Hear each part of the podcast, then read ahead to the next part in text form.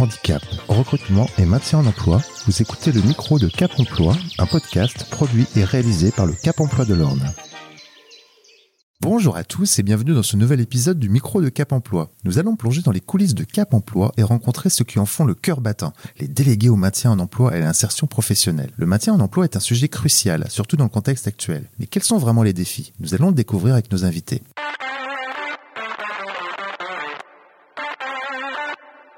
Peux-tu te présenter et nous dire comment tu as rejoint Cap Emploi? Bonjour, donc je m'appelle Adrien Leroy. Je suis entré au Cap Emploi en mars 2021. J'ai choisi d'intégrer le Cap Emploi suite à mon master en ergonomie pour allier euh, l'ergonomie et le maintien en emploi. Bonjour, donc euh, Sophie, déléguée au maintien en emploi chez Cap Emploi. Euh, j'ai d'abord intégré euh, Cap Emploi en tant que conseillère insertion il y a cinq ans. Je connaissais en fait des conseillers insertion puisque j'étais formatrice en insertion et quand un poste s'est libéré, j'ai candidaté tout naturellement et j'ai été retenue sur le secteur de l'aigle. Après trois ans en insertion, j'ai donc euh, intégré le maintien. Qu'est-ce qui te passionne le plus dans ton rôle de délégué au maintien en emploi? Ce qui me plaît le plus dans mon métier donc de délégué maintien en emploi et également d'ergonome du coup donc moi c'est vraiment d'aider les personnes à se maintenir en emploi des personnes qui peuvent être en situation de handicap et qui pourraient avoir un risque de, perdre leur emploi. Alors au niveau de, ce rôle-là, ce qui est intéressant, c'est qu'on échange avec euh, plusieurs, euh, plusieurs partenaires, donc euh, les services de santé au travail, les assistantes sociales de la CARSAT, bien entendu les salariés et également les employeurs. Et tous ces, ces, ces échanges en fait sont très riches et c'est ce qui fait tout l'intérêt de mon poste. Peux-tu nous donner un exemple marquant d'une situation où tu as aidé à maintenir un employé en poste? Donc pour cette question, je parlerai plutôt d'une situation euh, d'un point de vue de l'ergonomie. Donc euh, je suis intervenu pour une personne qui a une pathologie euh, neuro et donc qui atteignait plusieurs sens, donc que ce soit la vue, l'audition, la motricité, qui avait aussi des problèmes d'élocution. Et donc on a fait plusieurs essais de matériel donc ça a duré assez longtemps. On a mis en place plusieurs choses euh, avec notamment une de mes collègues en délégué maintien en emploi. On a pris le temps de faire des essais de matériel. Il y a eu des choses qui n'ont pas pu être validées puisqu'on s'est rendu compte que c'était pas les bonnes solutions. Mais on a réussi à la fin à trouver les bonnes solutions pour réussir à maintenir cette personne en poste. Euh, ce qui n'était pas gagné au début. Et il y avait un vrai risque pour le maintien en emploi de cette personne, puisque selon son N plus 1, elle ne faisait pas l'affaire, elle faisait pas le travail demandé. C'est difficile en fait de, s'arrêter sur une seule situation parce qu'on va intervenir sur différentes typologies de handicap et que ce soit euh, des aménagements qui, sont pour des handicaps moteurs ou alors des accompagnements par rapport à des handicaps qui sont plutôt euh, psychiques. C'est vrai que j'arrive pas en fait à, retirer une situation parce que tous nos accompagnements sont tellement riches euh, et on peut proposer tellement de solutions. effectivement, j'arrive pas vraiment à, à retenir une seule situation. D'accord. Quel est selon toi le plus grand défi dans le maintien en emploi des personnes handicapées le plus grand défi, je dirais, c'est de trouver les solutions parce que malheureusement, euh, on arrive des fois face à des situations où malheureusement on est démuni. Et donc euh, ces situations-là, c'est vraiment aider les personnes à se reconvertir. Et ça, ça peut être euh, un grand défi parce qu'il y a des personnes qui ont fait tout au long de leur carrière le même poste et qui ne se voient pas changer du jour au lendemain. Alors pour ma part, je pense qu'il faut déjà réussir à, nouer un lien de confiance avec la personne euh, pour réussir vraiment à comprendre euh, les tenants et les aboutissants de sa situation. Euh, voilà, pour moi, c'est vraiment partir de la personne, des difficultés qu'elle peut rencontrer, réussir à avoir ce lien de confiance pour, pour avoir des échanges qui soient sains et réussir à bien comprendre comment on peut aménager le poste et derrière l'expliquer auprès de l'employeur et vraiment rassurer les deux parties. Pour moi, c'est vraiment ça le, plus important.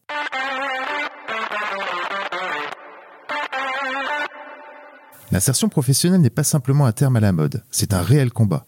Mais quel est le rôle des délégués dans ce contexte? Peux-tu te présenter rapidement et nous dire ce qui t'a amené à travailler dans le domaine de l'insertion professionnelle? Euh, bonjour, donc euh, je suis Fabien Lalos, euh, donc délégué d'insertion professionnelle pour Cap Emploi depuis presque 15 ans maintenant. Euh, dans un premier temps, j'étais euh, formateur en orientation professionnelle auprès de tout public euh, depuis à Cap Emploi, donc sur sur le département de l'Orne et donc je suis intervenu sur trois secteurs depuis que je suis arrivé à Cap Emploi. Bonjour, donc je suis Virginie Touchelet, je suis en reconversion professionnelle en stage chez Cap Emploi. Eh bien moi, ce qui me motive dans ce métier, c'est la notion du lien qu'on entretient avec la personne ou qu'on crée et puis pour faire prendre conscience à chacun de son pouvoir de création et de décision. Alors, je suis Jean-Max Grondin, je travaille à Cap Emploi. Euh, ce qui m'a amené à travailler dans l'insertion professionnelle, c'est accompagner les personnes dans leurs projets professionnels et les accompagner jusqu'au retour à l'emploi. Bonjour, euh, Rakiné. Donc, ce qui m'a amené à travailler dans l'insertion professionnelle, c'est euh, trouver, aider les gens à trouver leur place dans la société. Bonjour, donc je m'appelle Steven. J'ai commencé à travailler dans l'insertion il y a maintenant deux ans de ça, où j'étais euh, conseiller garantie jeune à la mission locale. Et ce qu'il faut savoir, c'est qu'avant de m'orienter vers le social, j'avais euh, plutôt un parcours destiné à travailler plutôt en ressources humaines. Et finalement, je me suis euh, rendu compte que le social, c'était plus fait pour moi lorsque j'ai fait un service civique à Pôle Emploi, où j'étais accompagnateur à l'utilisation des outils numériques. Quelle est la partie la plus gratifiante de ton travail? Bah, c'est, euh, je dirais, le fait de pouvoir atteindre l'objectif euh, qu'on a pu se fixer euh, initialement, voilà. Et, et c'est avant tout l'objectif que l'on s'est fixé, mais pour la personne que l'on accompagne, pas pour soi. Euh, c'est tout le processus d'accompagnement qui pour moi euh, est important et le cheminement on passe on commence d'un point euh, où la personne en général ne sait pas ce qu'elle veut faire est complètement perdue et au fur et à mesure de l'accompagnement, on aboutit à de jolies, euh, de jolies perspectives. La partie euh, qui euh, m'intéresse le plus dans mon travail, c'est la partie, bien sûr, d'analyse des besoins de la personne, de la construction du projet professionnel et la mise en emploi et sécuriser le parcours de la personne. La partie la plus gratifiante pour moi, c'est quand la, la personne comprend euh, qu'elle a, a des compétences et qu'en fait, quand tout son parcours prend, prend sens, quand on arrive à trouver le, fil conducteur pour atteindre son objectif.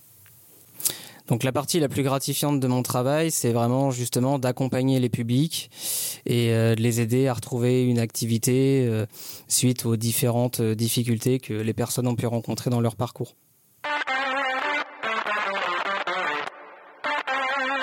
Quel est le plus grand obstacle à l'insertion professionnelle que tu as pu observer?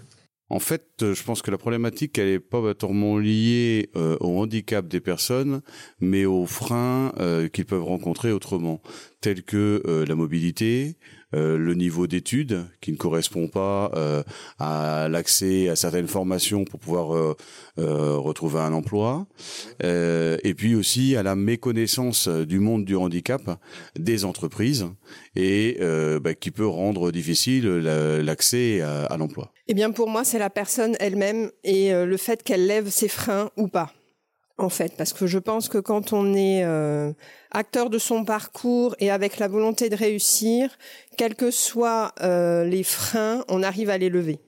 Alors nous, euh, enfin moi particulièrement dans mon champ particulier d'activité qui est le handicap, le frein est surtout pour moi la mobilité sur le secteur de Alençon et aussi en fonction des handicaps des différentes personnes, en fonction des projets professionnels le plus grand obstacle pour moi, c'est euh, les situations administratives euh, compliquées.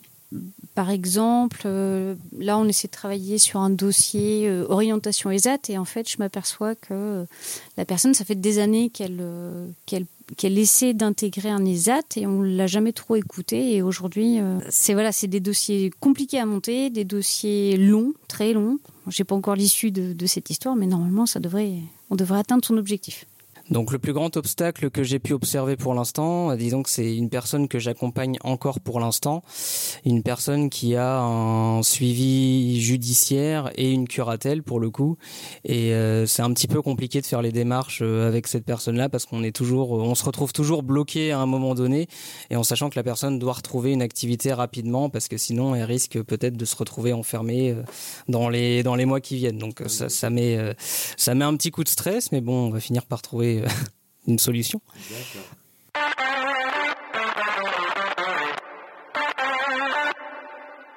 As-tu une histoire réussie à partager concernant l'insertion professionnelle d'un candidat J'ai de nombreuses, euh, de nombreuses histoires à raconter, euh, tout aussi intéressantes les unes que les autres.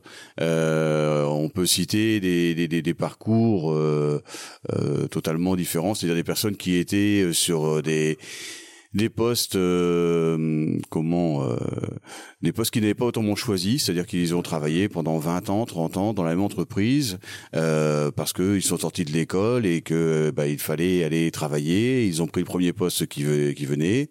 Ils ont fait ça pendant 20 ans, 30 ans, sans plus d'envie que cela, mais euh, bah, parce qu'ils étaient dans l'entreprise. Et puis euh, licenciés pour inaptitude. Et les personnes, en fait, euh, des personnes se souviennent de bah, lorsque j'avais 15 ans, lorsque j'avais 20 ans, mon souhait c'était travailler dans la comptabilité ou c'était travailler en mécanique. Et, le fait justement d'avoir cette coupure euh, qui n'ont pas choisi, hein, puisque c'est la, la maladie euh, ou la, la problématique de santé qui a fait que, euh, eh bien en fait, ça leur a permis de pouvoir se poser. Ça les a obligés en fait, et leur a permis de pouvoir se poser, de réfléchir et de prendre le temps de pouvoir se former pour faire le métier qu'ils auraient souhaité faire lorsqu'ils étaient plus jeunes Oui, euh, bon, j'en ai plusieurs, mais j'en ai une en tête, euh, monsieur, un, monsieur que j'accompagnais qui avait un profil plutôt artistique dans la relure euh, de livres. on ne pensait pas trouver un projet pouvant correspondre à ses besoins sur le secteur d'Alençon, mais en cherchant, on a réussi, via des contrats aidés, à faire monter en compétence ce monsieur, à prouver aux archives départementales de l'Orne que monsieur avait des compétences techniques. Euh, ce qui a permis à ce monsieur d'être embauché après euh, quand même euh, quatre contrats successifs, de monter en compétence, d'être embauché, de passer son, année de stagiaire et maintenant il est enfin titulaire et il peut du, coup exprimer son côté artistique au niveau de la relure aux archives départementales. Alors, heureusement pour moi, j'en ai plusieurs. Euh, en tout cas, une euh, qui s'est récemment euh, bien passée.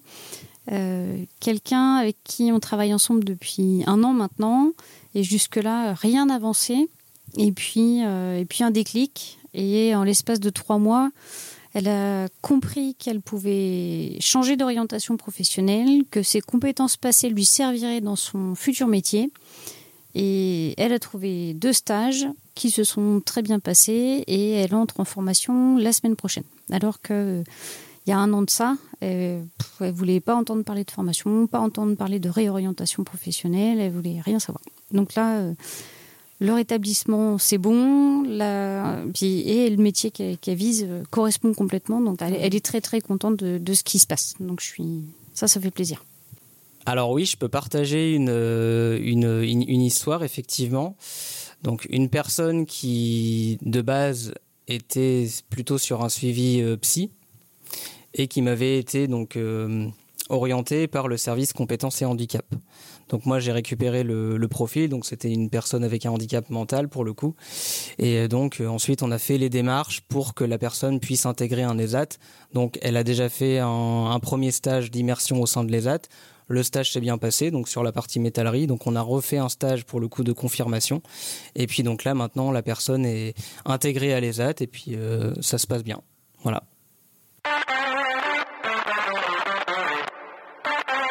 Si tu étais un super-héros, quelle serait ta super-puissance? Le fait de pouvoir parler toutes les langues du monde. Aïe aïe aïe, c'est compliqué. Euh, être l'homme le plus fort. Ah ah euh... je crois que je serais super drôle, mais je le suis déjà, donc euh, voilà. Ah, c'est difficile. Euh, ma super puissance, si j'étais un super héros, c'est euh, peut-être pouvoir redonner de l'espoir à des personnes. je pourrais voler? C'est pratique ça. je dirais plutôt la téléportation, comme ça moi ça me permettrait d'être à mes rendez-vous à l'heure au moins. Quel livre, film ou série résumerait le mieux ton travail? Ah, Un film, une série ou un livre qui résume mon travail? Aucune idée. Euh, J'ai pas. Non. Un livre, un film ou une série? Je suis pas du tout série, film, livre. Euh, sinon, je crois qu'il y en a un sur les conditions de travail, mais euh, je ne sais plus euh, du tout. Aïe aïe aïe. Je sais pas, mais par contre, j'ai un proverbe chinois. Ça peut t'aider? En fait, j'ai un proverbe chinois, pardon, qui m'a toujours animé dans le choix de ma future profession. Et en fait, ça dit Si tu donnes un poisson à un homme, il mangera une fois. Si tu lui apprends à pêcher, il mangera toujours. Bah, pour moi, c'est ça l'insertion en fait. D'accord. Ah, Si tu pouvais voyager dans le temps pour donner un conseil à ton toi plus jeune, que te dirais-tu? Prendre confiance en soi et s'affirmer. Prends confiance. Et euh, ouais, se faire confiance et pas forcément se, se limiter à, aux dictats entre guillemets de, de l'école. Aujourd'hui, voilà, je me rends compte que j'ai aucun diplôme en lien avec ce que je fais et que euh, la plupart des gens qu'on rencontre aussi se, se, se limitent beaucoup euh, à cette notion de euh, d'école et de diplôme et qu'au final, bah, les compétences euh, et le savoir-être euh, sont beaucoup plus importantes. Tout pareil, continue. Ah, ben je me dirais de, de peut-être euh, prendre plus de recul et me mettre un peu moins de pression parce que je m'aperçois qu'avec le temps, euh, euh, prendre du recul sur les situations nous permet de mieux voir euh, la réalité des choses. T'inquiète pas, euh, garde confiance, tu trouveras ton, ton truc. Euh, bah, je, lui dirais, je lui dirais de, en tout cas, de, de garder confiance en lui parce que euh, le meilleur est à venir. Café ou thé? Et pourquoi? Café le matin, thé le soir, pour pouvoir dormir. Thé, je suis déjà bien assez énervée. Pas de café pour moi. Bah plutôt café pour le goût. Thé pour la subtilité. Mhm. Plutôt thé, mais je pratique plus le café. Pour euh, c'est psychologique, ça me permet de me redonner de l'énergie. Mais le thé, j'aimerais bien parce que ça me permettrait aussi d'avoir le côté plus relax. Café, Euh, c'est puissant. Café, parce que j'ai l'habitude de boire du café le matin. Si ton travail était une recette de cuisine, quels en seraient les ingrédients clés? De bien suivre toutes les étapes, mais surtout mettre un petit peu de piment quand même. Les ingrédients clés, ben, je dirais de l'écoute, euh, de la bienveillance, euh, de la communication. Et puis voilà. Euh, la patience, euh, l'écoute des consignes euh, euh, liées à la, à la recette si elle est sur YouTube par exemple. Ok. Euh, et puis l'originalité parce qu'en fait euh, bah, il faut constamment euh, innover et euh, ne jamais se fermer, euh, ne jamais rester sur ses acquis. D'accord. De l'analyse, de l'écoute, de la bienveillance, de l'empathie et de la congruence. Alors les ingrédients clés, ça serait euh, la bonne humeur, euh, l'écoute, un peu d'exigence, mais euh, surtout euh, être réaliste dans ce qu'on fait. Optimisme, euh, détermination, pff, bienveillance. Si mon travail était une recette de cuisine, un peu de, un peu de cœur à l'ouvrage, un peu de, un peu de passion et puis de la motivation. Sauter l'élastique, cap ou pas cap? Cap. Euh, bon, cap. J'aurais été cap à une époque, maintenant, à 43 ans. je sais pas si je le ferai encore. Mais ouais, ce serait un beau défi. Hmm. Cap Absolument pas. Quelle est la chanson que tu écoutes pour te motiver avant une grande réunion? Alors, la chanson que j'écoute, alors j'écoute pas de chanson particulière, mais si je devais en écouter euh, une, euh, c'est, euh, ça serait La Casa des Papels. J'adore cette chanson. Ciao, ciao, ciao.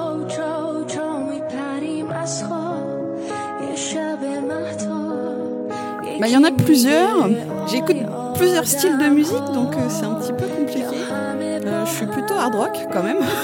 Donc euh, il me faut euh, du son un petit peu fort et qui me permette un petit peu de libérer euh, tout mon dynamisme. Donc, Plutôt euh, Guns ou Metallica?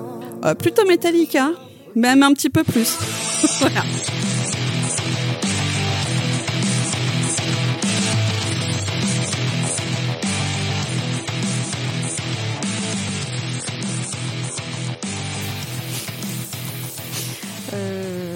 J'aime bien Bruno Mars. J'ai même plus, euh, j'ai plus le nom du, du titre.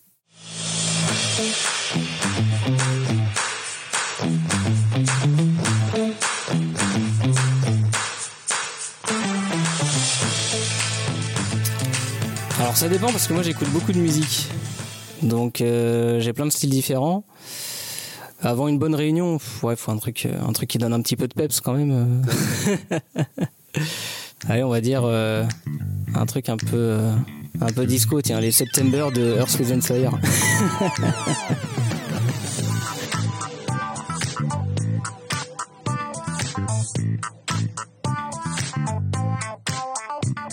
aucune. Je me concentre euh, sur ce que me- ont pu me dire mes collègues le matin. Ah bah. Toi, bah, bah. une chanson en particulier, non J'ai j'ai pas le nom. Non. Ah bah, toi. Ah bah, toi. Ah bah, sourdi. Ah bah, sourdi. Fabien. C'est une chanson de jour ou de nuit? De jour. Eh bien, chers auditeurs, je pense que le moment est bien choisi pour nous quitter. Merci à vous d'avoir rejoint cet épisode un peu particulier du micro de Cap Emploi avec nos super invités. Si vous l'avez aimé autant que j'ai eu plaisir à le réaliser, n'hésitez pas à le partager. Un grand merci à Moira, Sophie, Virginie, Steven, Adrien, Fabien et Jean-Max d'avoir accepté de se prêter au jeu et d'avoir répondu avec brio à mes questions parfois tarabiscotées. Un grand merci également à tous les autres délégués au maintien en emploi à l'insertion professionnelle du Cap Emploi de l'Orne, de France et de Navarre pour leur engagement ainsi que pour leur abnégation, toujours au service des personnes porteuses d'un handicap, qu'ils soient visibles ou invisibles. Merci aussi à tous leurs employeurs et à leurs futurs employeurs pour leur confiance. Je vous souhaite à tous d'excellentes fêtes de fin d'année, restez comme vous êtes, soyez votre étoile et prenez soin de vous. À très bientôt. Handicap, recrutement, maintien en emploi, vous écoutiez le micro de Cap Emploi, un podcast produit et réalisé par le Cap Emploi de l'Orne.